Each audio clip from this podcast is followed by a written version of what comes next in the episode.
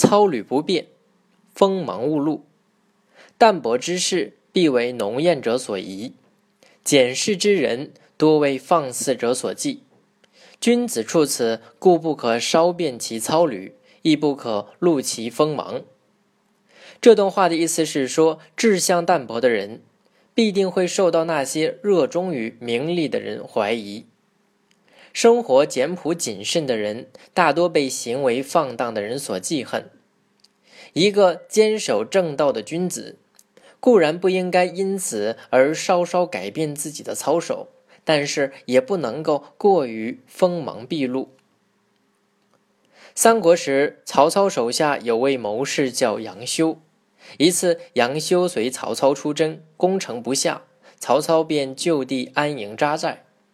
这时，杨修忽听到曹操说道：“鸡肋，鸡肋。”他立刻明白曹操心生退意，便和士兵说：“丞相打算退兵了。”这样，全营的人纷纷收拾行装，准备撤退。曹操巡营时看到这种情况，非常吃惊，便向士兵询问原因，才知道是杨修点破了自己的心思，心里暗暗佩服杨修的聪慧，同时也很嫉妒杨修的才智，于是借口杨修扰乱军心，把他杀了。杨修之死在于他恃才傲物、忘乎所以，在曹操面前卖弄才华，不懂得隐藏自己的锋芒，最终引来了杀身之祸。杨修死后，杨修的父亲杨彪非常伤心。曹操问他说：“杨公为什么会这般消瘦啊？”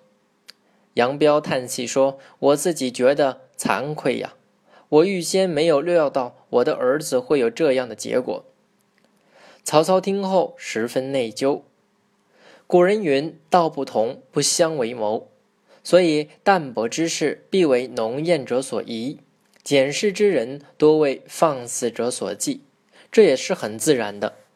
一个人遇到这种情况，不应生疑，这是基本的原则，但也不能无视现实，锋芒毕露。为了保护自己，有时做适当的收敛，也是一种方便法门。这在当今社会仍不失为一种明智的处世之道。正所谓以谦为基，以厚为成，宽为之居，坦为之行。